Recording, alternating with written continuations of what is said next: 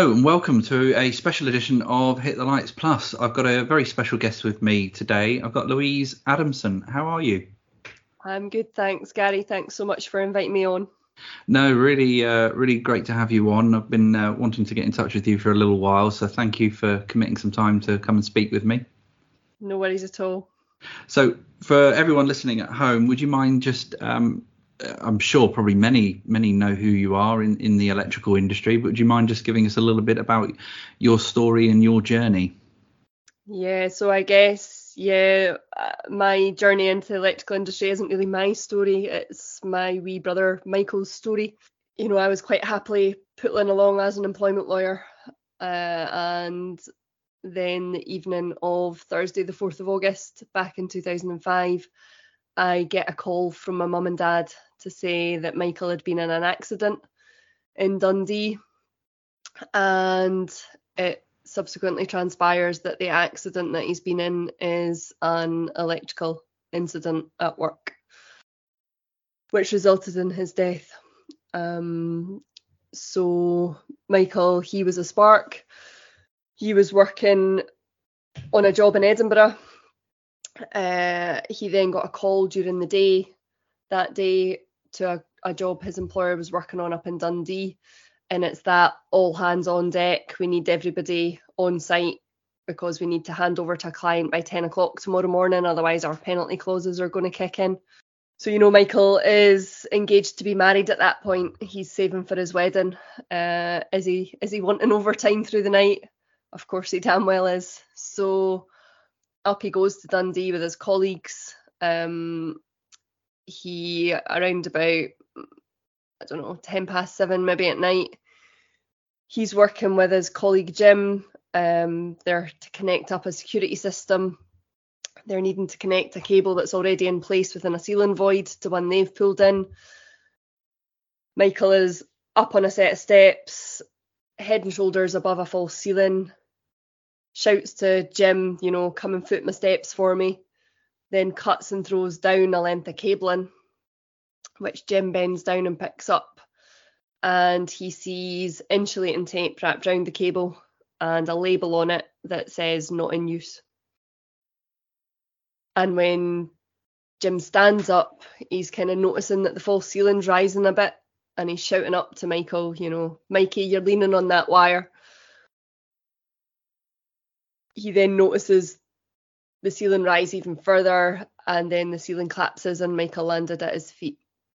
And what subsequently transpires is that when that ceiling rose, that's when Michael was being electrocuted. So that, I guess, is where my journey into this all began. Um, it was a lengthy journey even to find out why that had happened to Michael. It took three years before the case against his employer company even got to court. So, you know, we, we get snippets of information from the HSE, but then we have to wait until the trial to hear all the evidence to find out the details of how that came to happen to Michael and all the failures that had to come together in order for that to happen to Michael. So you know, at the end of the day, his employer is found guilty of health and safety offences and they're fined 300 grand. But that doesn't bring Michael back, um, doesn't provide justice, doesn't absolutely provide anything in the way of comfort. So I now find myself talking about what happened to Michael and trying desperately to stop it from happening to anybody else. So, in terms of some of the failures then that led to the accident, what what um, transpired to be some of the points of failure? So lots of different things came together. So I guess the initial thing that happened was that plans got changed, but written plans didn't change. So, you know, they've got their wiring plans. They they there's a there's a job prior to the one that Michael's doing where a turnstile has to be connected up. But when they come to connect up that turnstile, they discover that the cable has been cut and left too short. So that part of the job has become urgent. There's a turnstile engineer on site. He hadn't been expected to be on site. He's champing at the bit, is how it's described, to kind of get the power on. So a supervisor and the Spark have a chat about that. They decide we don't have time to run a new longer cable at the position L33, which is the one that should have been used for the turnstile. What we'll do, we'll use that spare L214.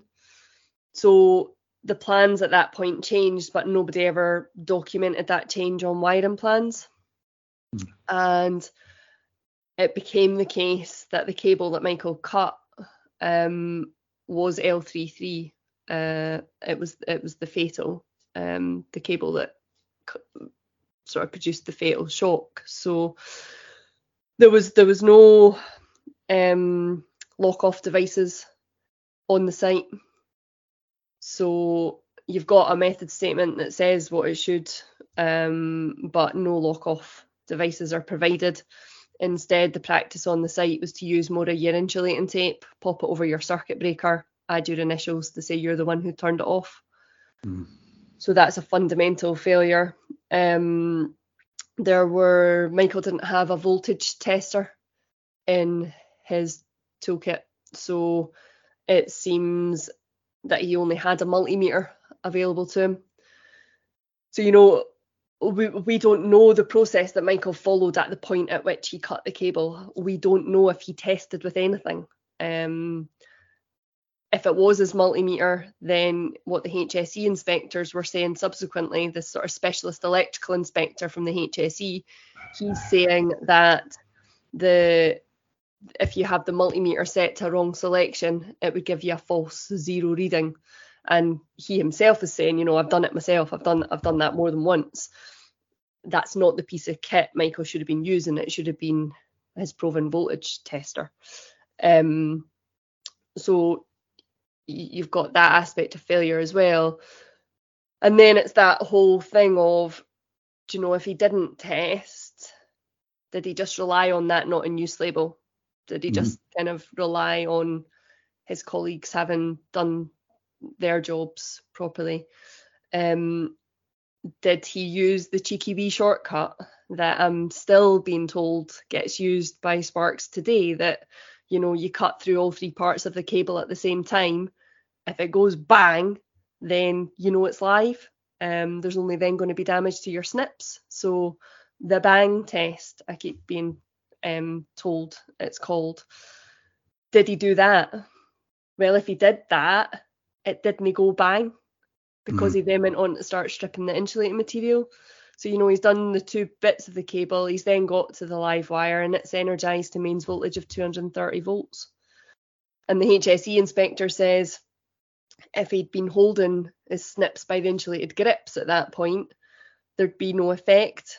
But Michael's colleagues were saying, yeah, but do you know what?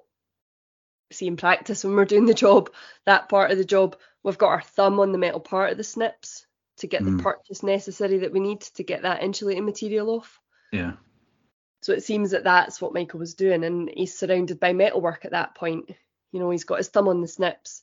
He's above this false ceiling, potentially leaning against the wire that suspends the false ceiling, and he's standing on a set of steps that aren't fiberglass steps, they're metal steps. So as a result of that, you get the path needed to create the shock path, which results in him having a heart attack.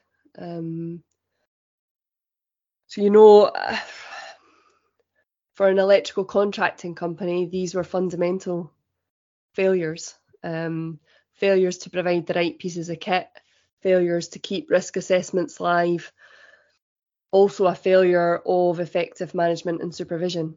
Yeah, no, definitely. All, all yeah, they're all major failures, aren't they? It's not as if you can, um, you know, cast one of them off as a, a minor incursion. They would all be severe. You know, the first port of call for any electrician should be uh, a voltage indicator and a proving unit. Um, that's the first bit of tool kit you you need to do anything, isn't it? Um, yeah. Every other tool comes after. Yeah, and the HSE inspectors said that you know it was the employer's responsibility to provide those pieces of kit, um, and that the employer having like once they have provided them, if they provided them, because of, of course my brother's employer didn't, But once you have provided those pieces of kit, then it's for the employer to make sure that the sparks are actually using those pieces of kit. Mm. Because that that's the other thing, you know, it's all well and good having the piece of kit, but if it sits in your van or if it sits in your tool bag, then it's not doing yeah the pr- protective work that it should be. No, exactly. Yeah, I think one of one of the common ones as well that I've seen nowadays as well is that they get chucked leads exposed or the you know the tips exposed, chucked into tool bags, battered around, and not really maintained, recalibrated, or, or anything like that. Um, yeah, so it, you, care and attention needs to be paid to that because it, it's going to save your life, isn't it? Yeah, absolutely. Um, so some of the what were some of the impacts for you and your family and obviously Michael's fiance? There's a question and a half. Um, yeah, I guess you know he was only 26 years old, Gary. At the end of the day, you know, he hadn't yet really properly begun to live his life. Um, he was meant to get married to Lisa on Easter Saturday 2006. Instead, we're at his funeral on the 12th of August 2005. So, you know, they had their plans for their family and they didn't get to create that family. Um, in terms of, yeah, you know, effects for us, there continue to be effects now. You know, it's more than 17 years on from Michael's death. We are now, and it hits you in waves at different times, I guess. You know, sometimes there is just that general feeling of missing him, and then there's, you know, the past year or so, my mum has been really ill, and it's not having your sibling there to help with that, to help support us through that. So, yeah, people talk about the ripple effect of a death at work, and that ripple continues um, for an awful, awful long time, forever. Yeah. If you want to take a moment, that's okay. That's okay. I think I just want to make sure that people understand the consequences yeah and that and that's what i want to do as well that's why i talk about what happened to him you know people are always saying to me like why do you why do you put yourself through this and it's because it wakens people up to the reality of it you know? Um nothing's as important as getting home to your family at the end of the day. That michael was working on a sports store in a gym complex you know? Yeah, there were penalty clauses that were going to kick in the next day for his employer, this principal contractor maybe, um, but they were never going to get that job finished that night, and so employers, management teams need to wake up to what they're expecting of their workers. Um, Michael shouldn't have been put in the position he was put in that night. 100%, yeah. And that's yeah, that's that's that's what we need to wake people up to is that yeah, nothing is as important as your family and your health. Yeah, amen to that. So you, you've obviously used this story, and you, you're you're taking his story um, on a journey now through the industry um, and I believe you've become a, a, safety speaker. Is that right? I have, yeah. It's kind of fell into this, I guess. Um, not something anybody ever sets out to do. Um, but oh, trying to think now how long ago it was. Must have been about ten years ago now. Um, I had after Michael's death, I found out about a campaign group that had just been set up. So it was about a year after his death, and this campaign group got set up. So it was called Families Against Corporate Killers. So a name properly meant to pe- make people sit up and take a bit of notice. So yeah, FACK for short. Um, so I found out about these FACK families, and I got in touch with them. and through that, I kind of grew the confidence to be able to speak a, a bit about what Michael, what had happened to Michael. Um, but more so, I spoke about the other families because I found it difficult still to speak about what happened to Michael. Through that, I found out about Scottish Hazards, which was another campaign group at the time, which campaigned for better health and safety for workers. And then the next stage from that is that one of the members of Scottish Hazards was a man called Ian Tasker, who worked at the STUC at the time, and he had their kind of health and safety remit. so he'd been in for a visit at Babcock Rosyth at the dockyard where they were building the aircraft carriers. And they'd had a run of electrical incidents there. And Ian had said to their heads of safety that, you know, you should get Louise in to speak to the Sparks. Mm. And at that point I'm going, there's no danger I'm doing that, Ian. Like I, I can't like don't don't make me. You can't make me. um but then, you know, I have a think about it and I'm like, at the time the job I was doing as an employment lawyer was what was called a professional support lawyer. So I was producing the training materials, delivering training, writing client updates, all that sort of stuff. So what I'm sitting with back then are four weeks worth of trial notes from the trial of Michael's employer. So we th- sat through every day of evidence and I frantically scribbled down all the evidence that was given. So I'd been sitting with those notes doing nothing for maybe four years at that point. And so you begin to think to yourself, do you know, well, actually, yeah, right, okay, I'll accept that challenge. I'll I'll pull something together from these notes and we'll see if it helps make a difference. So I went in to deliver Michael's story as was as a one-off at Rosyth Dockyard. Um, yeah, nearly 10 years ago now. And after I delivered it, I got asked by the head health and safety if I would come back and deliver it to everybody on the site. So it's kind of yeah, it's it's grown from there really. Um, and I have to say, you know, uh, people are always saying, you know, how how can you do this? But it is it's about the positive impact, and it helps me. It helps me deal with what happened to Michael because it helps us know that yeah positive things are coming from the, the thing that's absolutely crap that happened to to our family. Yeah. No yeah definitely. I, I can i can empathize with that. And you, i understand you've also a, a NEBOSH ambassador now which is a um, a lovely honor yeah it's a wonderful honor to have and i was i was lucky enough at the start of just this week actually to be asked to speak at the NEBOSH graduation ceremonies in Birmingham. So this is them mm-hmm. doing their kind of catch up from the COVID years when they weren't able to have their graduations. So it was so amazing to see hundreds of people there who are just committed to looking after their people.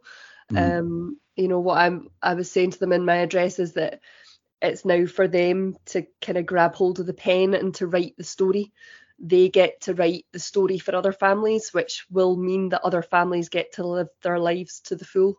Um, you know, that get to to live out their happily ever afters, the happily ever after that Michael and Lisa they they didn't get to live out. Yeah, like, like you say, that that's the ripple, isn't it? That it can cascade into everyone's lives, and it's it's exponential, isn't it? You you affect ten people, they infect ten, and it just it just keeps going on, doesn't it? For for hopefully ever. Absolutely, yeah. That's I said to them that you know they create the positive ripple and that they will join together and that ripple becomes a groundswell then, and that is yeah, that is the amazing thing out of what those people in that room do. Yeah, then that's brilliant. Uh, I, would like to um, thank you for your time. It's really um, inspirational um, how you've turned a, a, tragedy into something positive. Um, and you know hopefully those who are listening to this conversation if you if you haven't thought about your safe isolation procedures practices what you're what you're undertaking the equipment you have go and have a look at it today um, and make sure you and your your employer and everybody is behaving appropriately absolutely absolutely Thanks, Gary. No, thank you, Louise.